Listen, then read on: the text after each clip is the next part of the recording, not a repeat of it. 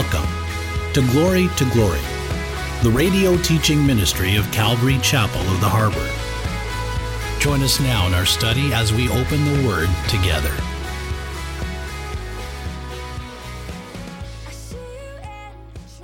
We're going to be opening up to 1 John chapter 1, picking up in verse 1.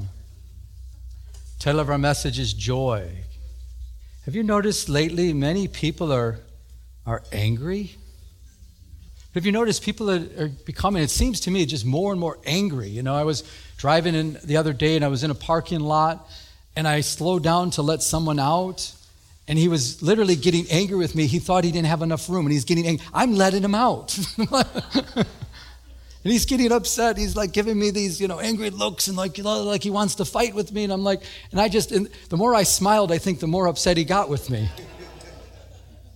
But I was just so filled with joy. And I was thinking at that time, I was like, I'm not going to allow his anger to rob me of my joy.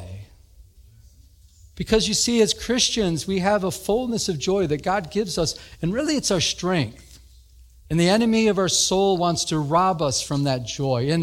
And we have that tendency to become angry or discouraged or worried or different type of sins try to creep in our lives to really destroy that joy that we have in Christ Jesus. God wants us to be joyful people. Wouldn't it be terrible if all Christians were like just bitter all the time and angry? It should never be that way. Some Christians, they look like, someone once said, looks like they're baptized in lemon juice. I mean, that shouldn't be that way. Because we have a relationship with God through Jesus Christ, and it brings great joy. The fruit of the Spirit is love, and part of that is joy. It's a joy of the Lord that truly gives us strength, guys. And I pray that we fight to keep that joy. No compromise. I mean, we live in a world filled with temptations, don't we? I mean, you name it. Whatever your temptation is, it's there for you. But we have to turn away from those compromises. We have to turn away from the ways of this world because we are to stand out in this world as people of joy. Amen? So we're going into a new book, 1 John. I'm very excited. I was trying to do the whole chapter. There's just too much. So we're going to just go verses 1 to 4, okay? So 1 John. Not the Gospel of John, by the way. If you turn to the Gospel of John, you're in the wrong book. You need to go to the Epistle of John, and that's back towards the book of Revelation. I'm sure none of you did that, but if you did, that's okay. So 1 John chapter 1, verse 1, picking up from the very beginning of this wonderful letter, it says, "That which was from the beginning, which we have heard, which we have seen with our own eyes, which we have looked upon, and our hands have handled, concerning the word of life. The life was manifested, and we have seen and bear witness and declare to you that eternal life which was with the Father was manifested to us. That which we have seen and heard, we declare to you, that you also may have fellowship with us. And truly our fellowship is with the Father and with his Son, Jesus Christ. And these things we write to you, that your joy may be full." Lord, again, just bless our time together. Lord, I pray that you'd give us great application that we can apply this truth that we've just read, Lord. In Jesus' name, amen. Okay, just for background, introduction purposes, since it's a new book, the author of this book is John the Apostle, obviously. It's believed that he was anywhere from 90 years old to 100 years old when he penned this letter. We don't know. Some argue, yes, he was probably 100, and others argue that he was more like 95. So we're not positive how old he was when he wrote this. So we're speculating anywhere between 90 to 100 years old. He was old, though. It's believed that this epistle was written before the book of Revelation because he penned the book of Revelation, but it's also believed in, you have different people argue this out back and forth. We really don't know, but many believe that 2nd and 3rd John were actually written after the book of Revelation. And if that's the case, that would mean 3rd John would be the last book that was written of the 66 books of the Bible. So that's speculation. We don't know, but that's an interesting little bit of information. John the Apostle is known as the apostle of, and let's see if you guys can get this, of, they're very good, love. My wife's the loud voice over there because she knows. And most of us know that. He's the apostle of love.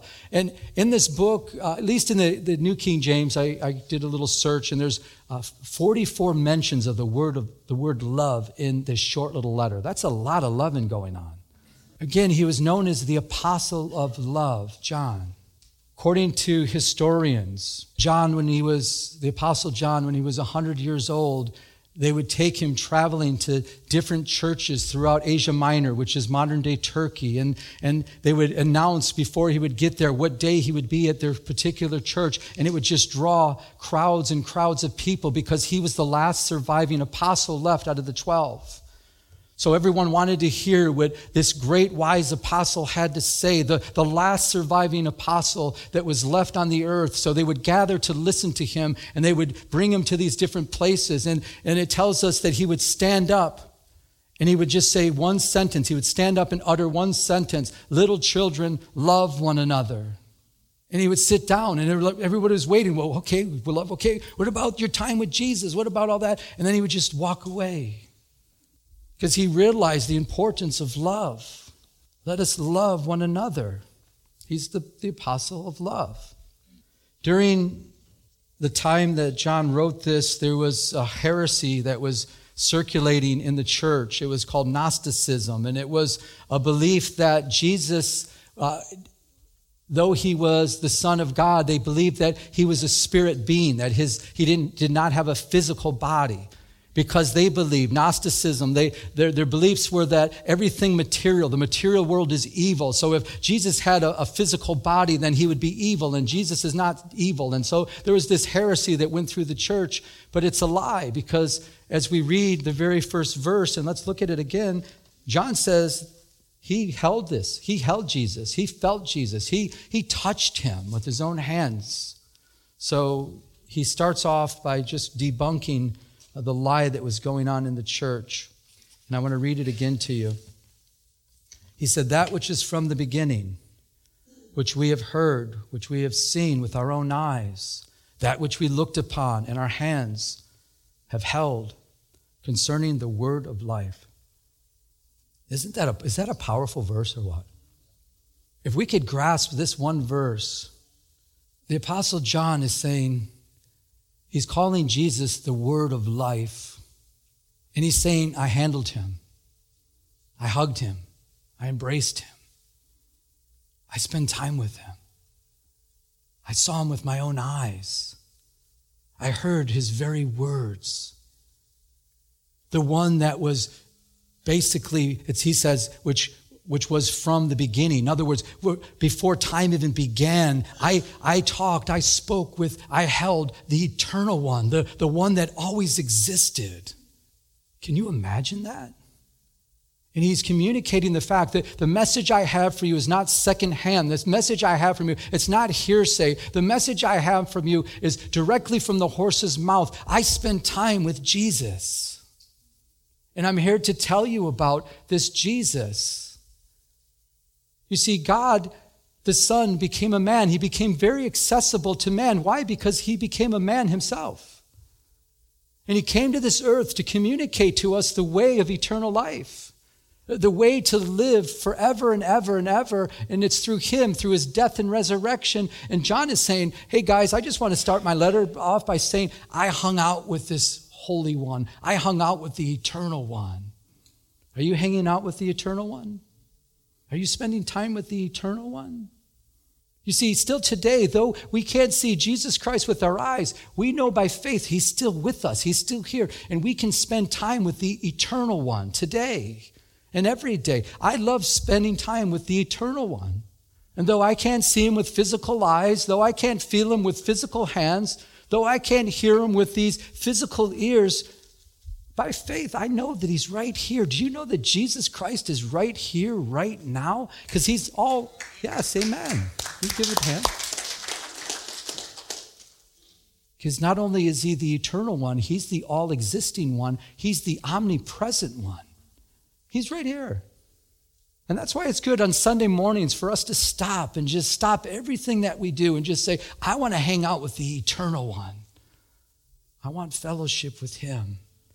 As we talk about joy, and again, it says in these things, at verse 4, if you can look down back at the text with me, it says, in these things we write to you that your joy might be full. So this whole letter basically is written to us for one reason. There's other reasons, but one of the reasons that we'll have fullness of joy as we read this book.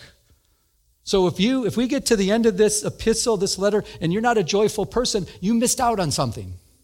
Because He wants us to have that joy. And so these things are written. So He's telling us that He hung out with the Eternal One. He was able to feel Him. He was able to see Him. He was able to hear Him. But He's writing that to you, not for His own sake, but it's for us that our joy might be full, that we'll read this and say, wow. So I want to start by saying, as we talk about joy, joy comes from Jesus. That's simple. Happiness is a total different thing. Happiness is true. Mostly, happiness is based on circumstances. When your circumstances are good, you're happy, right? When circumstances are bad, you're not too happy. Joy is a spiritual thing that happens when we're in the presence of God, when we spend time with our Lord and Savior Jesus Christ. It's the fruit of the Spirit. So when we hang out with Him, we have joy.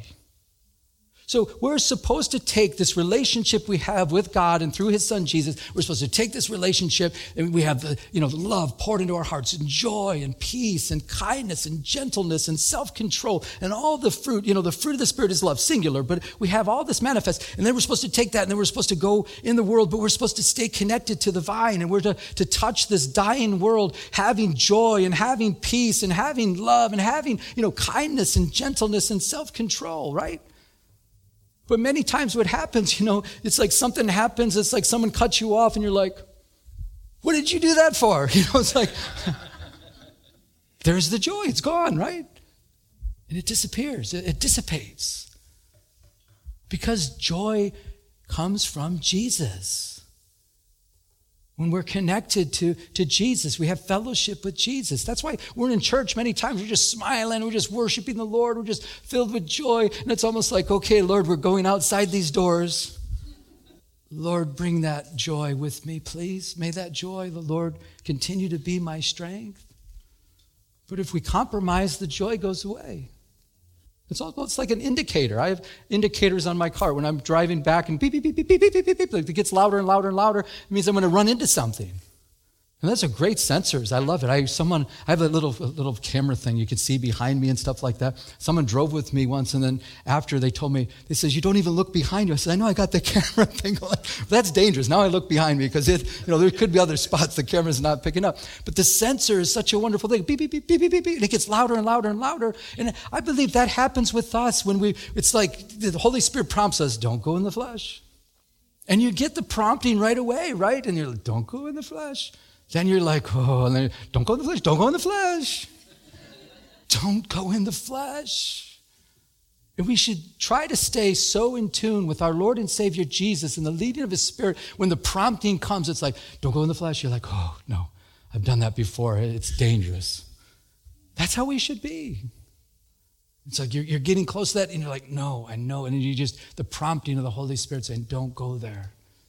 Stay close with Jesus. Because it can steal, it can rob us of our wonderful joy that we have. I was visiting a friend of ours. Actually, my wife and I, we visited a friend, an elderly gentleman in the hospital. And he's a big Trump supporter. He's, staunch Republican and all. And he's very outspoken. He campaigns for Trump and everything. So we visited him. We're there, and so he's asking me questions. We're talking about different things in politics, and then he said, what do you think? About Trump? He says, how against all odds he got in there. And I said, well, I think God did it. God put him in office.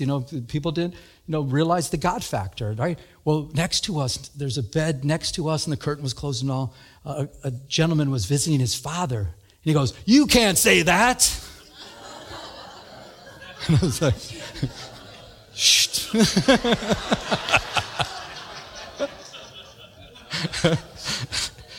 They go, what? He goes, I'm a Christian. He goes, you can't say Trump put him in office. I says, I can say that. He goes, you can't say. He goes, what do you mean you can say that? He's getting, angry with me. He's like, was like, well, I can say that because Romans chapter 13 says that God appoints people in office.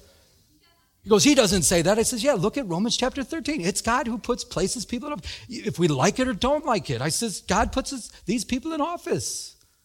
I said, so yeah, I can say that. I said, based on the authority of the Word of God, you say you're a Christian. But I'll tell you what, during that conversation, there was something in me. I had the beep, beep, beep, beep, beep, beep, beep.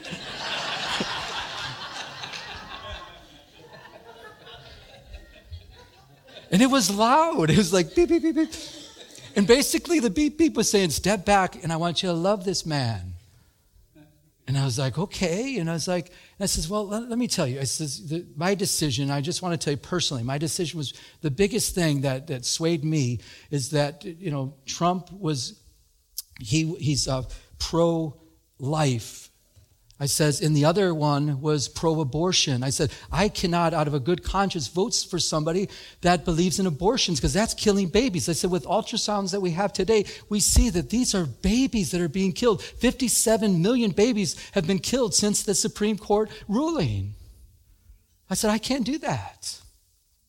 And he says, well, then he starts arguing about babies. And he says, well, you know, what if it's deformed? And what if this and that? I says, well, I personally know two people that the doctors told them to abort the baby, and they came out perfectly healthy. And these babies have grown to be adults now, and there is absolutely nothing wrong with them. So who plays God, the doctor or God?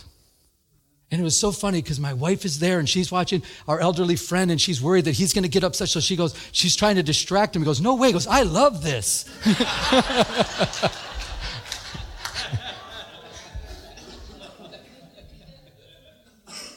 And he was on the end of his bed, our friend, and he was just like, he was like a little, we could have gotten him popcorn. He was like, this is good.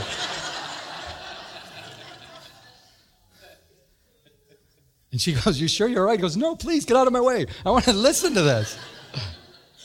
And it was a beautiful thing because I believe as I'm standing here before the Lord just kept me in the Spirit. I just stayed in the Spirit. I'm like loving this man. And then other things were brought up, and I just used truth and just in love. It says, well, you know, consider this and consider that. And he's like, I never heard that before. I never heard this before. And it says, well, it's true. So we visited our friend some more, and he comes in back, and he looks in the curtain. He says, pastor, because then he found out I was a pastor. He goes, can I talk to you again? I said, yeah. He says, well, when I was a young man, I was going out with this girl, and we had an abortion. He said, does God forgive that? I said, of course God forgives that. I said, you said you were a Christian. I said, have you received Christ into your life? He says, yeah. And he told me when he received Christ. He says, I'm a born-again Christian. I've given my life to Christ, and I've repented of my sin. And I you know, and so I says, well, great. And he says, well, what can I do to atone for what I did? I said, only Jesus, he atoned for your sin. His blood was shed to take away your sin. And then it turned into ministry, and I was counseling and ministering with him. And then I asked him, does your dad know the Lord? And he says, well, I'm not sure. And I said, would you mind if I pray with your dad? He goes, I'd love you to pray with my dad. So I had an opportunity to pray with his dad to receive Christ.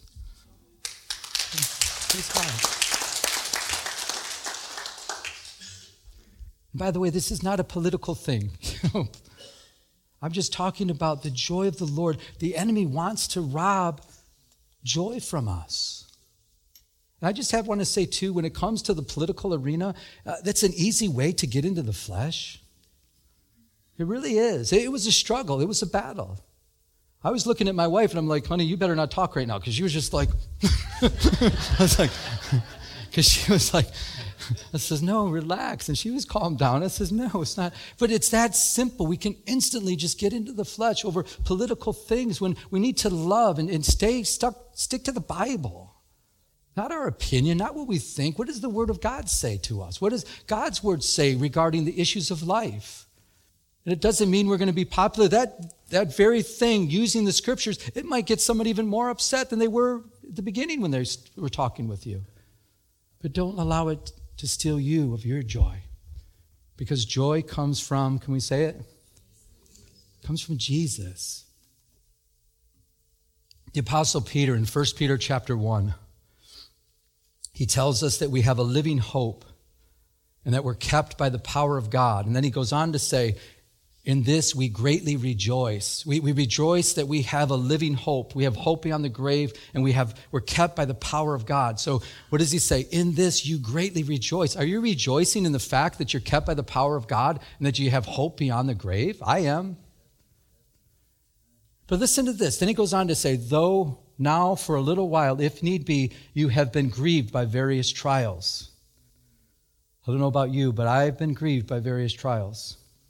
But check it out, that the genuineness of your faith, being much more precious than gold that perishes, though it is tested by fire, may be found to praise, honor, and glory at the revelation of Jesus Christ. So you have this precious faith, this belief in Jesus Christ, and it's precious, it's more precious than gold.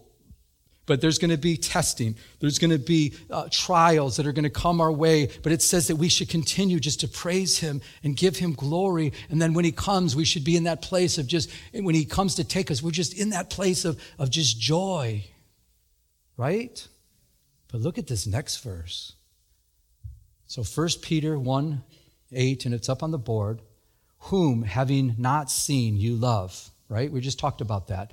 Paul or John says, I've seen him, I've held him, but we don't see him right now. So he's saying, whom having not seen you love. Peter's seen him. Peter, the apostle that wrote this, he did, but he's talking to us. He said, you have not seen him, but you love him, right? Do I get a yes for that or no? Okay. Who you've not seen you love. Though now you do not see him, right? We don't see him yet. Yet believing, check this out, you rejoice with joy inexpressible and full of glory. Though we don't see him, we believe. And when we just keep believing and have that relationship with him, it brings rejoicing. But this word inexpressible, this word means that it's the joy you have is so good, you can't even put it into words how good it is. It's like when you're just like, if you ever get to that place, you just spend time with the Lord, you're just so filled with joy and so filled with love and peace and everything. Somebody, asks you, well, what's going on? Why are you so joyful? So I'm just spending time, and you just try to articulate what's going on. You're like, I don't know, I just love Jesus. I can't even put it to words. And I hope we've all had that experience. It's indescribable. You can't even describe the joy that you can have by having faith in Jesus Christ. Words can't even. They don't even do it justice. That's how you change. Hi, K-Wave listeners. Hope you're having a blessed summer. I want to take a moment to remind you to mark your calendar on September 2nd for our 2017 Labor of Love Music Festival this upcoming Labor Day weekend. It's a free event. And it'll be at the Bolsa Chica State Beach on the corner of Warner Street and Pacific Coast Highway. We have lots of activities for the kids with approximately 100 vendors, great food, and of course, awesome bands. Our exciting musical lineup starts out with our very own house band, Anchored 247, along with recording artist Enterline. And also joining with us for the very first time, the popular musical groups Fearless B&D and Citizen Wave. We are excited to announce that this year's headliner will be the Newsboys from the highly acclaimed film, God's Not Dead. The festivities will kick off at 11 a.m., so come join us for a great end of summer celebration. And don't forget to bring your unsaved friends and family members, because we will be sharing the life-changing gospel message of Jesus Christ throughout the day. For more details, check out our website at laboroflovemusicfest.com. That's laboroflovemusicfest.com. Have a blessed summer, and we'll see you at the beach for LOL 2017. God's not dead, he's surely alive.